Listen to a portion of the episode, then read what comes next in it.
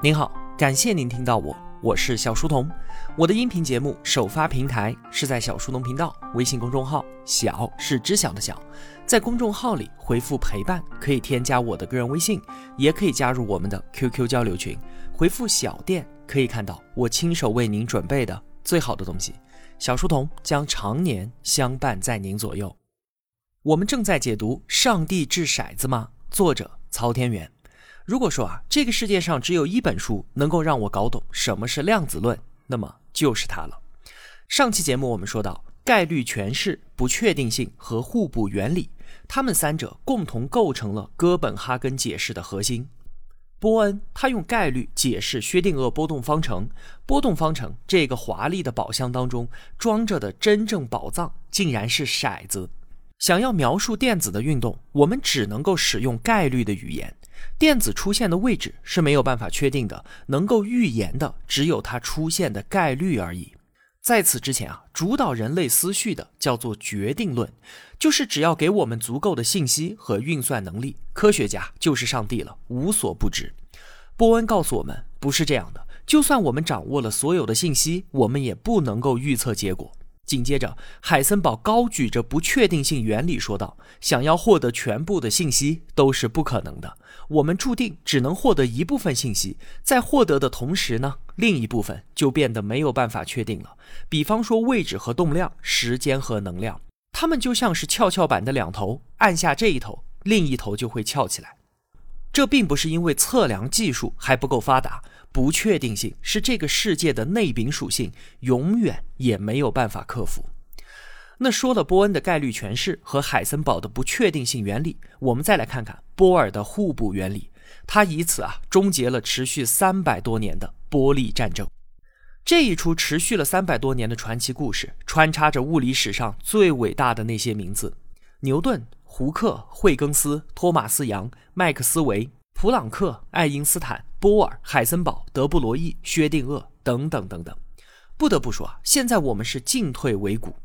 一方面呢，双缝干涉条纹毫不含糊地揭示了光的波动性；另一方面呢，光电效应又同样清晰地表明了它就是粒子。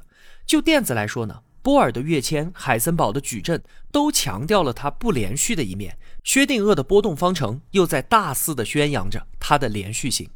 每个人说的似乎都是对的，这该如何是好呢？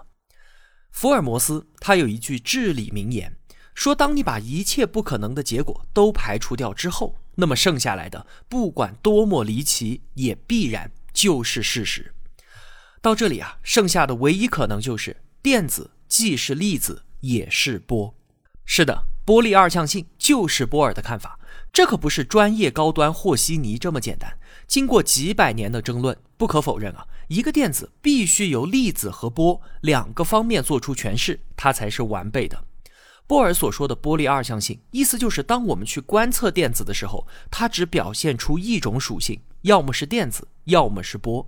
它到底展示出粒子的一面还是波的一面呢？完全取决于我们怎么去观测它。接下来啊，就要说到那个诡异的电子双缝干涉实验了。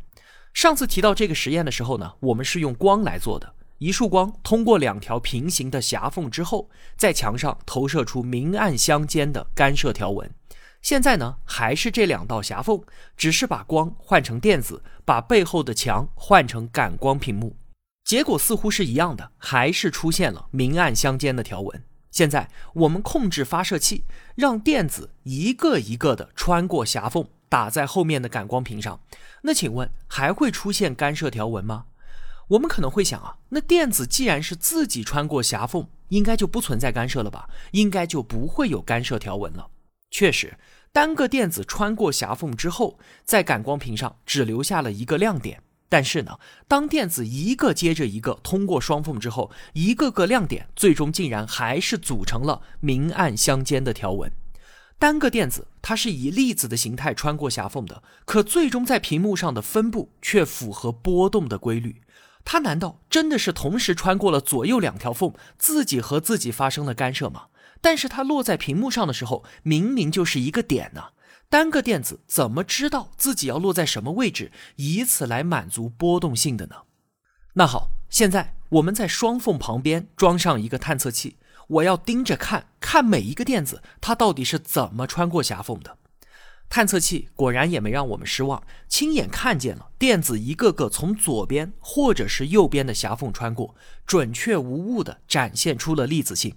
但是呢，诡异的事情发生了，电子的波动性消失，感光屏上的干涉条纹没了，这被称之为量子擦除。还记得我们上期节目所说的吗？在量子的世界当中，我们不是独立于客观世界之外的观察者，我们的观察行为本身就在对于世界造成扰动。当关闭探测器的时候，我们不去观察电子从哪条狭缝穿过，它就展现出波动性，让我们看到干涉条纹。探测器一打开，我们看到电子的行动轨迹了，它展现出了粒子性。电子的本质到底是粒子还是波，这完全取决于我们怎么去观察它。抛开观测的手段不谈，根本就没有什么所谓的本质可言。这话怎么理解呢？比方说一匹马，请问它是什么颜色的？可能我们用肉眼观察它是白色的，但旁边站着一位色盲朋友，他说不对，这匹马我看是红色的。还有一位戴着棕色眼镜的朋友说这匹马是棕色的。那马本来是什么颜色呢？抛开观测方式，这样的问题就毫无意义。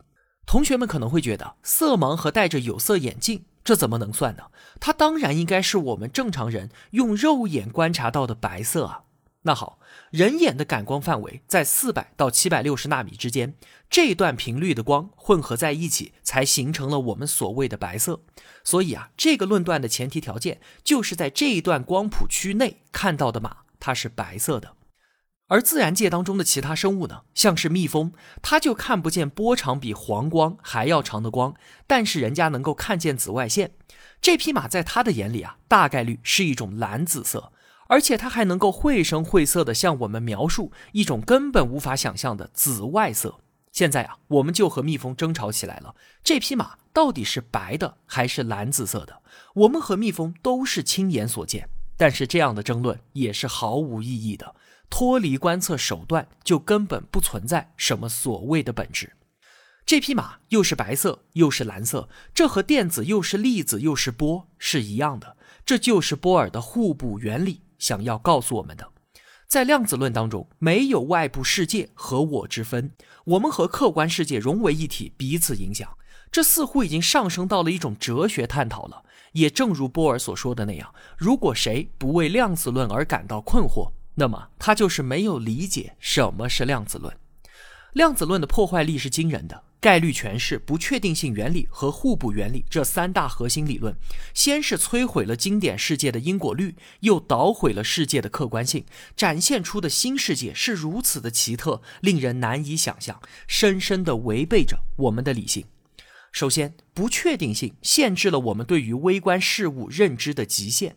其次呢，因为观测者对于观测物存在不可避免的扰动，我们和客观世界必须被理解为不可分割的整体，任何事物只能够结合某种特定的观测手段才谈得上具体的意义。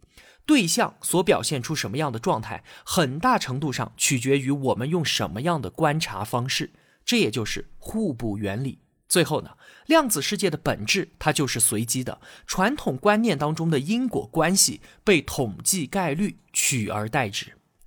说到这里啊，可能也有不少的同学觉得，就这，那也还行啊，目前还在自己的射程范围之内，也不算多么的惊世骇俗啊，想一想还是能够想通的。那好，我们继续深入讨论一下以波尔为首的哥本哈根解释。现在我们对于波尔口中的不确定性的理解还是不够深刻的。怎么说呢？打个比方，我现在用骰盅摇一粒骰子，摇完之后不打开它，很多同学可能觉得这就是所谓的不确定性。骰子其实已经摇出一个点数了，它是处于确定状态的，只是我们不能确定而已，只是我们不知道而已。如果说啊有上帝的话，那么上帝他一定是知道的。这并不是哥本哈根学派对于量子论的解释。波尔的意思是啊，在我们打开骰盅之前，骰子是没有点数的，它是处于不确定的状态。不仅我们不知道，就连上帝他老人家也不知道。骰子是处于一种既是一又是二又是三又是四又是五又是六的叠加状态。我们回到刚才说的双缝干涉实验，如果我们不观测电子，电子就是可以同时通过两条狭缝，因为只有这样，它才知道两条缝有多宽，知道自己该落在干涉条纹上的什么地方。电子就是处于一种能够同时通过左缝和右缝的叠加态。可是呢，一旦我们去观测它，电子的不确定性就消失了，因为观测会得到一个确定的结果。那好，于是电子就从刚才的叠加态坍缩成只走左边或者只走右边的两个纯态之一。再打个比方，比方说我现在坐在昆明，我手上有一份加密文件，阅读这份文件呢需要密码本，密码本又被一分为二，一半呢放在北京，另一半放在上海，他们两本密码本是在不断变换，实时同步的。所以啊，理论上来说，必须要有两个人同时阅读密码本，才能够解密这份文件。但奇怪的是，我没有同伙，我自己一个人却可以阅读这份文件。这说明什么？说明我既在北京又在上海，我同时看到了两份密码本。而根据常识，这是绝无可能的事情。你当然觉得不可思议，于是呢，你派两个人分别在北京和上海蹲点守着密码本，结果确实看到我只出现在北京或者只出现在上海了，但是因为你的蹲点，我就从既在北京又在上海的叠加态坍缩成只在北京或者只在上海的纯态，同时我没有办法解密文件了。这就是哥本哈根诠释令人最困惑的地方，也是最不符合我们常识的地方。哥本哈根学派对于量子论的解释，首先，世界的本质是概率性的，是不确定性的，我们永远没有办法准确的预测电子出现的位置。其次，一个量子系统在没有观测它之前，它处于叠加态。最后呢，一旦测量，量子系统就从叠加态坍缩成我们观测到的某一种纯态。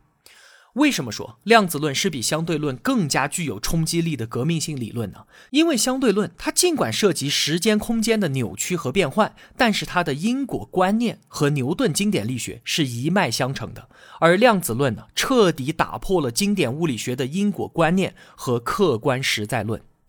对于量子论啊，最无法容忍的当然就是那些坚决捍卫经典物理世界观的人，其中最大的大牌就是阿尔伯特·爱因斯坦。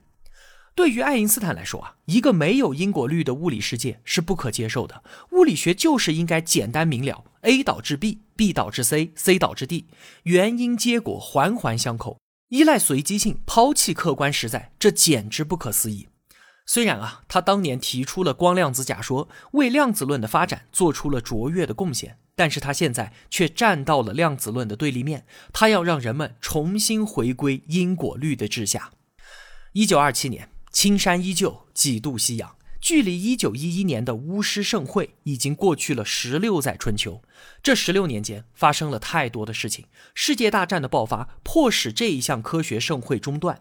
一九二七年的第五届索尔维会议，毫无疑问，它是有史以来最有名的一届。物理学大师们齐聚一堂，留下了那一张令多少后人都唏嘘不已的物理学全明星梦之队的事迹照片。这张照片啊，我也放在了公众号本期图文的文稿里面。这一届索尔维会议俨然成为了爱因斯坦和波尔两个人的华山论剑。爱因斯坦设计了很多的思想实验，对量子论进行攻击。海森堡事后回忆说啊，爱因斯坦和波尔两个人早餐的时候就会碰面。爱因斯坦描绘一个思想实验，指出哥本哈根解释的内部矛盾。而在会议休息期间呢，哥本哈根学派的一帮人呢，就开始讨论分析这个实验。在傍晚的时候啊，波尔心中已经有数了，他会在晚饭的时候分析给爱因斯坦听。爱因斯坦对这些分析提不出什么反驳意见，但是心里还是不服气。这一场华山论剑啊，爱因斯坦终究还是输了一招。一弹指，三年过去，第六届索尔维会议，两个人的第二次华山论剑，爱因斯坦带着他那个著名的光箱实验再度来袭，波尔用对方广义相对论当中的红移效应完美的化解。光箱实验非但没有击倒量子论，反而成为了他最好的证明。这两个人的对决啊，爱因斯坦最终还是占了下风，他从最初的全盘否定变为后来认为量子论是不完备的。量子系统之所以表现出不确定性，是因为还有隐藏的变量我们没有发现，没有掌握。他始终坚信上帝是不掷骰子的。面对浩浩荡荡的历史潮流，爱因斯坦顽强地逆流而上。结果呢是被冲刷的站立不稳，苦苦支撑。量子论的思潮席卷了整个物理界，毫无保留地指明了未来的方向。越来越多的人领悟了哥本哈根解释的奥义，纷纷皈依量子门下。爱因斯坦的反动不免令人扼腕叹息。遥想一九零五年，他横空出世，六次出手，每一次都是地动山摇，惊世骇俗。他少年意气，睥睨群雄，那一副笑傲江湖的传奇画面，在多少人心中留下了永恒的神往。可是啊，当年那个斩龙少年长出了龙鳞，站在了新生量子论的对面。波恩感叹道：“我们失去了领袖。”艾伦·费斯特气愤地说：“爱因斯坦，你和那些徒劳的想要推翻相对论的人处在了相同的位置上。”现在我们当然知道爱因斯坦错了，上帝真的掷骰子，随机性是我们这个世界的基石。全世界的粒子核波都得到了解放，从牛顿和麦克斯韦写好的剧本中挣脱出来，呼吸着新鲜的空气。他们和观测者玩着捉迷藏，在人们背后融化成概率波，弥散开来，神秘的相互干涉。而当观测者回头去寻找他们的时候，他们又现出原形。还好有波动方程和不确定性原理规范着它们，统计概率把微观上的无法无天呈现为宏观上的井井有条。爱因斯坦与波尔，这两位二十世纪最伟大的科学巨人，他们对于量子论的看法截然对立，以至于每一次见面都要为此而争执。一直到一九五五年，爱因斯坦去世，波尔也没有能够说服他，这也是波尔一生当中最为遗憾和念念不忘的事情。他始终在和爱因斯坦的思想做斗争，以至于每当他诞生一个新的想法，首先就会问自己，如果爱因斯坦尚在，他会对此发表什么意见呢？十二年后，就在波尔去世的前一天，他还在黑板上画了当年爱因斯坦光箱实验的草图，解释给来访者听，而这幅图成为了波尔留下的最后手记。两位科学巨人为各自的信念奋斗了终生，而其他科学家已经很少关心这种争执了，因为在量子论的引导下，科学显得如此朝气蓬勃。它的各个分支给人类带来了伟大的技术革命，从半导体到核能，从激光到电子显微镜，从集成电路到分子生物，量子论已经把它的光辉播撒到人类社会的每一个角落。不少人觉得不用再争论量子论的对错了，只要侧目看一看我们身边发生的这一切，目光所及无不是量子论最好的证明。经典物理的因果律和客观实在论已经无可奈何花落去，只留下一个苍凉的背影和一声深沉的叹息。好了，今天这期节目就先到这里了。如果我有帮助到您，也希望您愿意帮助我。一个人能够走多远，关键在于与谁同行。我用跨越山海的一路相伴，希望得到您用金钱的称赞。愿生活中所有的美好都不被辜负。小店期待您的光临。我是小书童，我在小书童频道与您不见不散。